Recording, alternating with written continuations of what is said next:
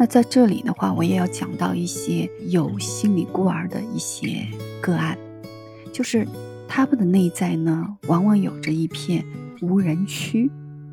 我有一个来访者，是一个三十岁左右的女士，她呢在职场上是非常优雅得体的，而且是一个非常有力量的管理者。白天呢，在处理工作的时候井井有条、游刃有余。但是到了夜晚，尤其是深夜，就很容易感到空虚、无助、孤独，甚至于情绪崩溃、嚎啕大哭。在哭的时候啊，他的内心就有一个声音，他问自己：何处是归处？哪里是自己的家？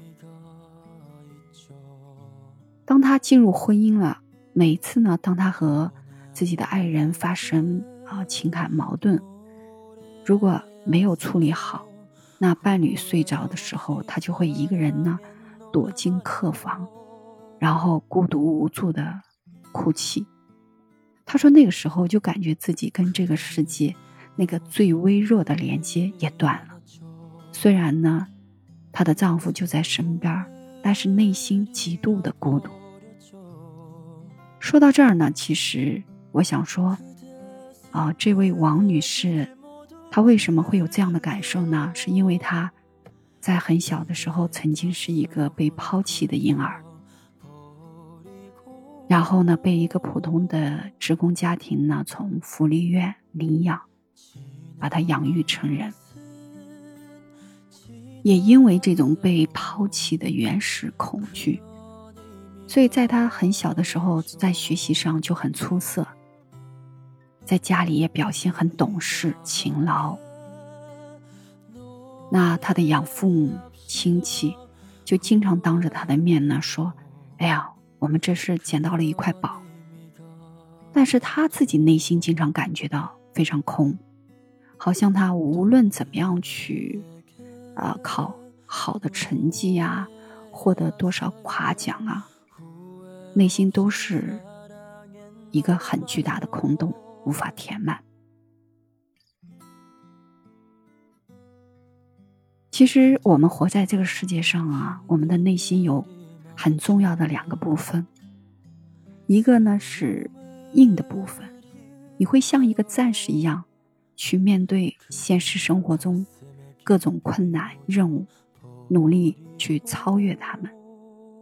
而另一个呢，是你内在柔软的那部分。你在面对自己内在的真实的感受、情绪、脆弱，你的热爱，你的那些过往。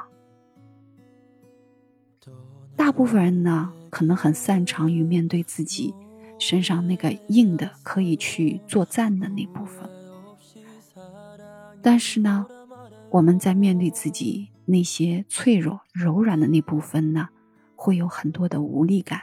和恐惧，这其实就是一种莫名空洞匮乏的感受。就像我刚刚说的，王女士，她的内在世界里就有一片无人区，像一片荒漠，她需要有人住进去，给她浇水、翻土地、滋养土壤，才能够有人烟。她白天。可能要所向披靡的工作，来为自己修建一个很坚固的外壳，但是到了夜里，重要关系的短暂断裂，让他呢就瞬间掉进了自己内在那个柔软的、孤独的无人区。这个时候，无助的哭泣呢，也代表了他深深的渴求。他渴求有没有人能够透过他那个坚固的外壳，来看到他内在真实的渴望。但很矛盾的是，他自己从来不愿意在别人面前去展露这份无助和渴望，而是用一种拼命的工作，呈现一种我是优秀的、我是有用的这样的一个上瘾行为，来维持。那种浅层的关系，这样一来，他便重复的体验到了，因为孤独呢，就需要更加拼命工作、学习，然后再到更加孤独这样一个恶性循环里。表面上看呢，物质生活越来越好了，但是他的内心呢越来越匮乏，使他呢无以为继。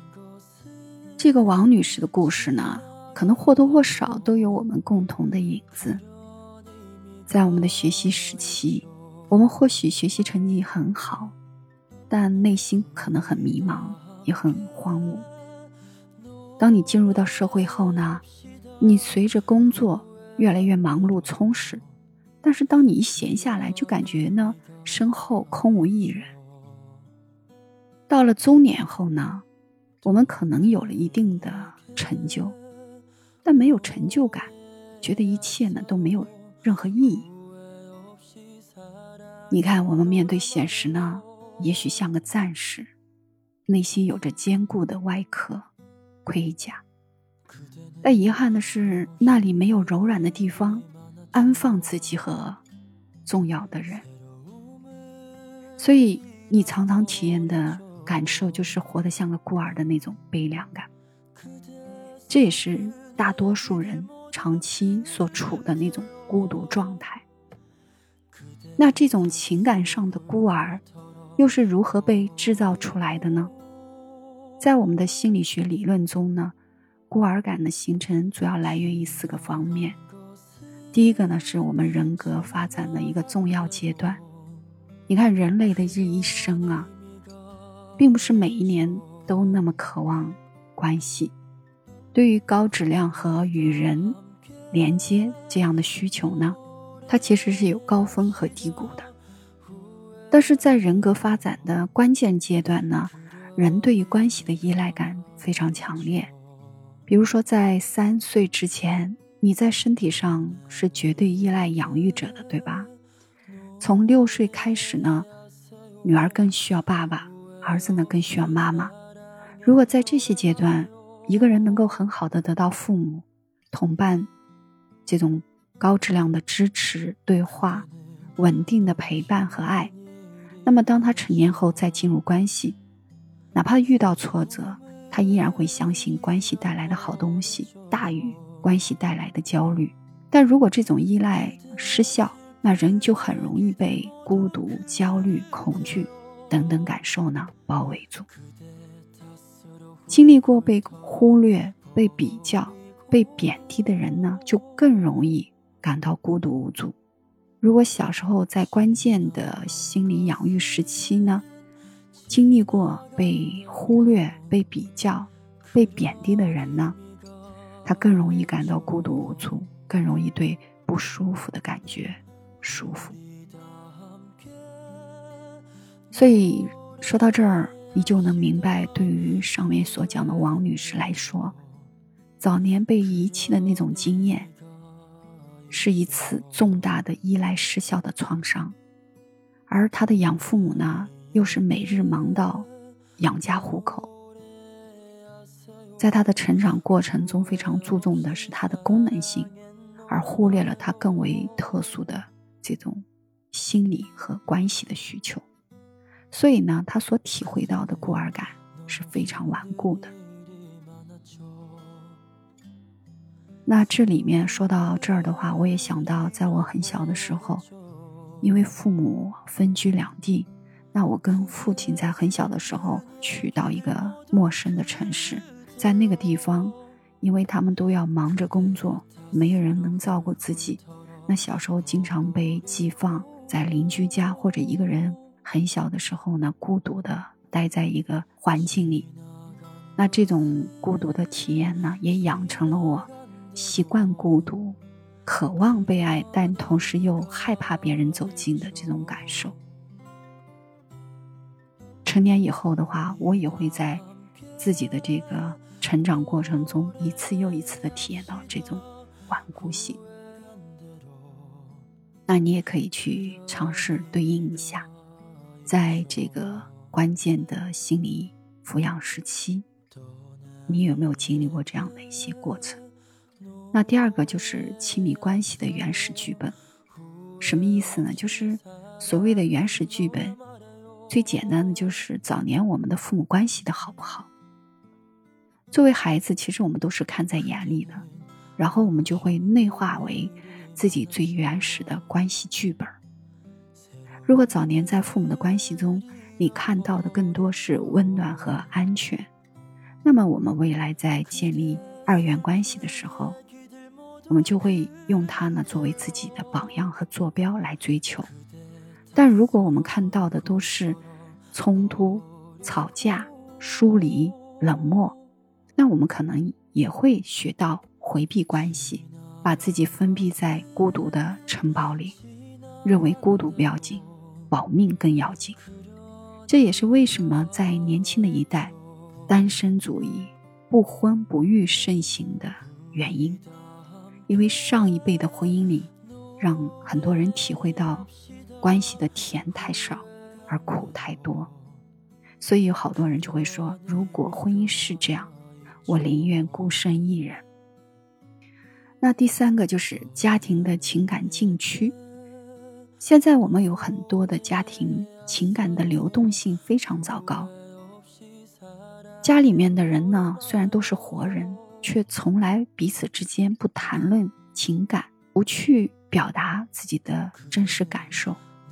比如说，开心的时候不能够大笑，喜欢呢不能够表达出来，再思念呢你也不能给亲人一个紧紧的拥抱等等，这些都是孩子最自然表达的情感，都会被呢一一打断，而这种言语还有肢体的疏离呢，也会形成家庭的情感禁区。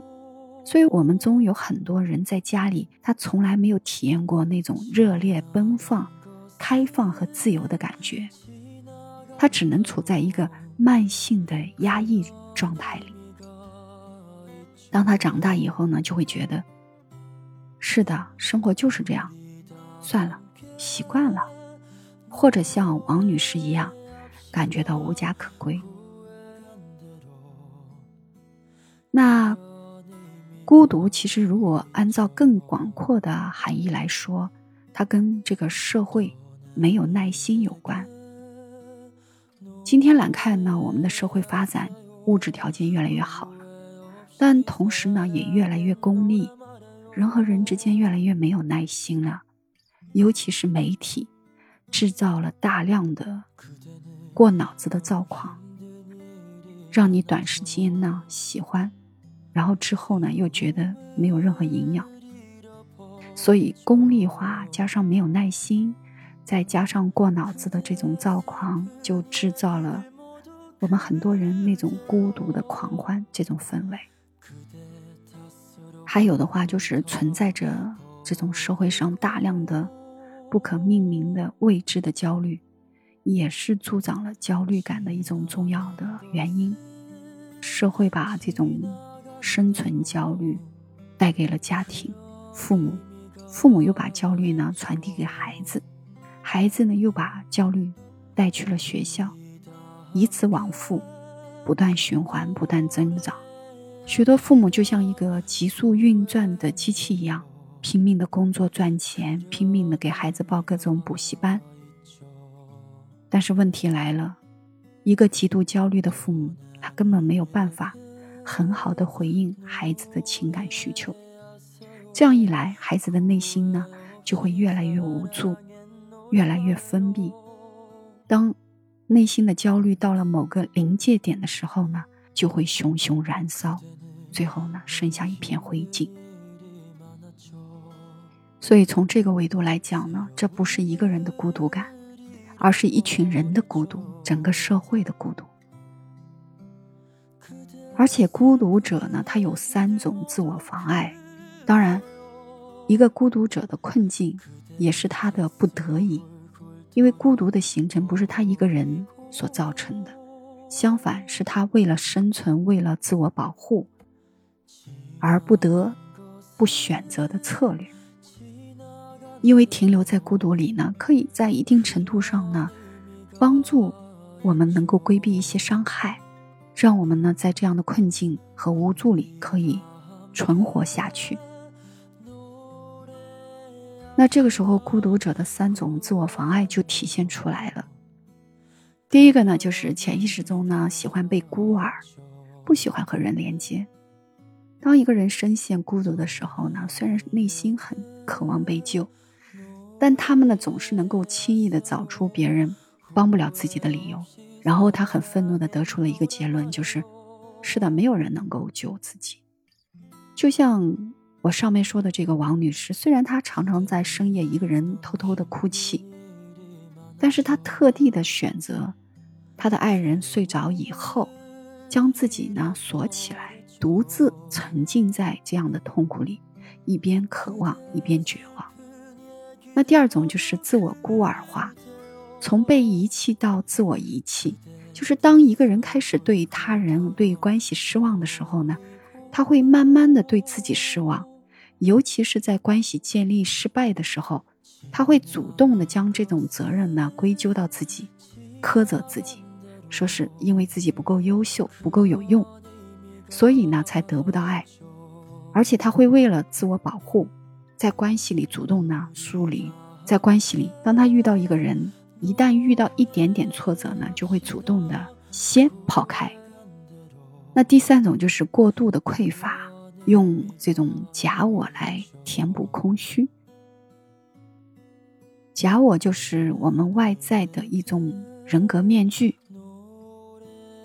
当我们被孤独垄断的时候，人可能会进入这样一个循环，就是他会将自己大量的精力呢，去放到自己的工作、学习上，然后呢，以此获得了很不错的物质回报，然后再得到了成就了，整个人松下来，又不可自拔的去沉迷于游戏啊。上网啊，刷视频啊，或者一些烟酒啊，在这样的上瘾中呢，慢慢的陷入一种空虚感。整个过程呢，像极了《千与千寻》中的无脸男，拼命的吃各种食物，但是越吃越饿。所以，无论是拼命工作，还是掏空了之后被动休闲，从根本上来讲呢，都是在发展假我。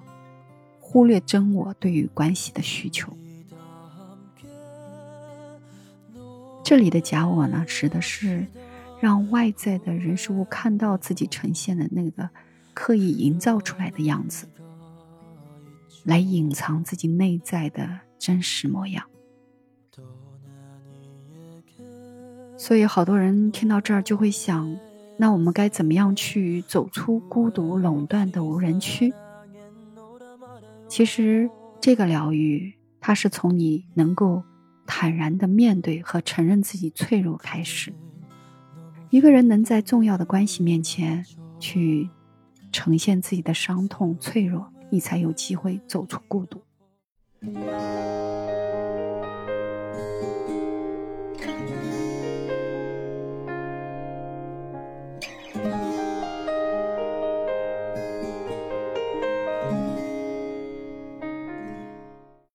这里呢，也不得不讲一个来访者李先生的故事。在我最开始咨询的时候呢，李先生跟我说，他什么都好，事业好，家庭关系也很好，孩子也好。那我问他，那你是什么原因来我这儿做咨询的？李先生就说，我就是来看看活着的咨询师长什么样。说实话，这样的话很冒犯。作为一个咨询师呢，我还是能够保持他的这种冒犯。并且坚定的跟他呢，去慢慢的拉近了心理的距离，在经历了一段时间的咨询，慢慢呢，咨访关系也稳定下来，我就开始挑战他，我就问他，我说你真的觉得你自己每天每时每刻都那么好吗？我这一问呢，就让李先生宕机了，他沉默了很长时间，深深的叹了口气，他说。也不是，有时候挺不舒服的。当他开始在我们的咨询中呢，来说出自己不舒服，这个时候疗愈才刚刚开始。那些被隐藏起来的伤痛呢，终于能够在安全的关系中安放。那过去的那种孤独感也被这个时候这种温暖的陪伴感覆盖掉了。所以对于关系的理解和感受呢，他有新的体验产生了。在过去呢，他觉得是关系会伤害他，那这个时候呢，他感受到关系可能会伤害自己，但也可能给自己带来爱和陪伴。在过去呢，他认为脆弱是不好的，不被接受的，有可能也会被别人啊利用来伤害自己。但是这个时候呢，他觉得脆弱也是人的一部分，是需要被看见的。于是呢，他的这片无人区。开始冒起了人烟，有了绿化，也有了生命。那对于之前的王女士来说也是如此。她后来通过长期的咨询，在我的帮助下，也一点一点的尝试建立关系。最开始呢是和物品的连接，她买了一只公仔小熊，每次当他感觉到无比孤独的时候呢。他就抱着自己的小熊，静静地躺在床上，然后我就建议他重复做一个练习，说：“如果小熊是你最好的朋友，你此刻会对他说什么？”然后他就把他能想到的都写下来，念给自己听。念着念着，他就哭了，只是这次哭的不再像一个无助的孩子，他有一个好朋友在他身旁。再到后来呢，他学着跟人连接。有一次，他难过到失眠，这个时候他就轻轻摇醒了他身边那个睡着的老公。他对他说：“对不起，我感觉我太难过了，你可以坐起来抱抱我，陪我吗？”面对这个突然表现脆弱的妻子，她老公十分惊讶，也意识到这很不寻常。于是呢，非常认真的陪着她做了好几个小时，而且她的老公也不是一个擅长安抚情绪的人，甚至以前是爱讲道理的那个人。但是那一次，非常安静的听着她叙述，抱着让她哭。对于王女士来说呢，这都是很难得的疗愈的开始。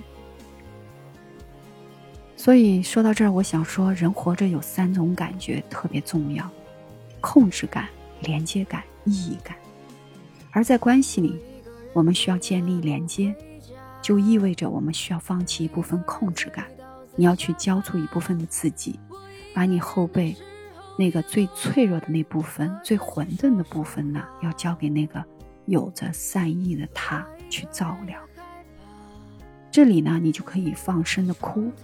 把自己脆弱的部分呢交给对方安抚，可以暴露自己不太好的念头，把命名自己的权利呢交给对方，也可以毫无顾忌的冒犯、试探边界，把对于关系边界的控制权呢交给对方。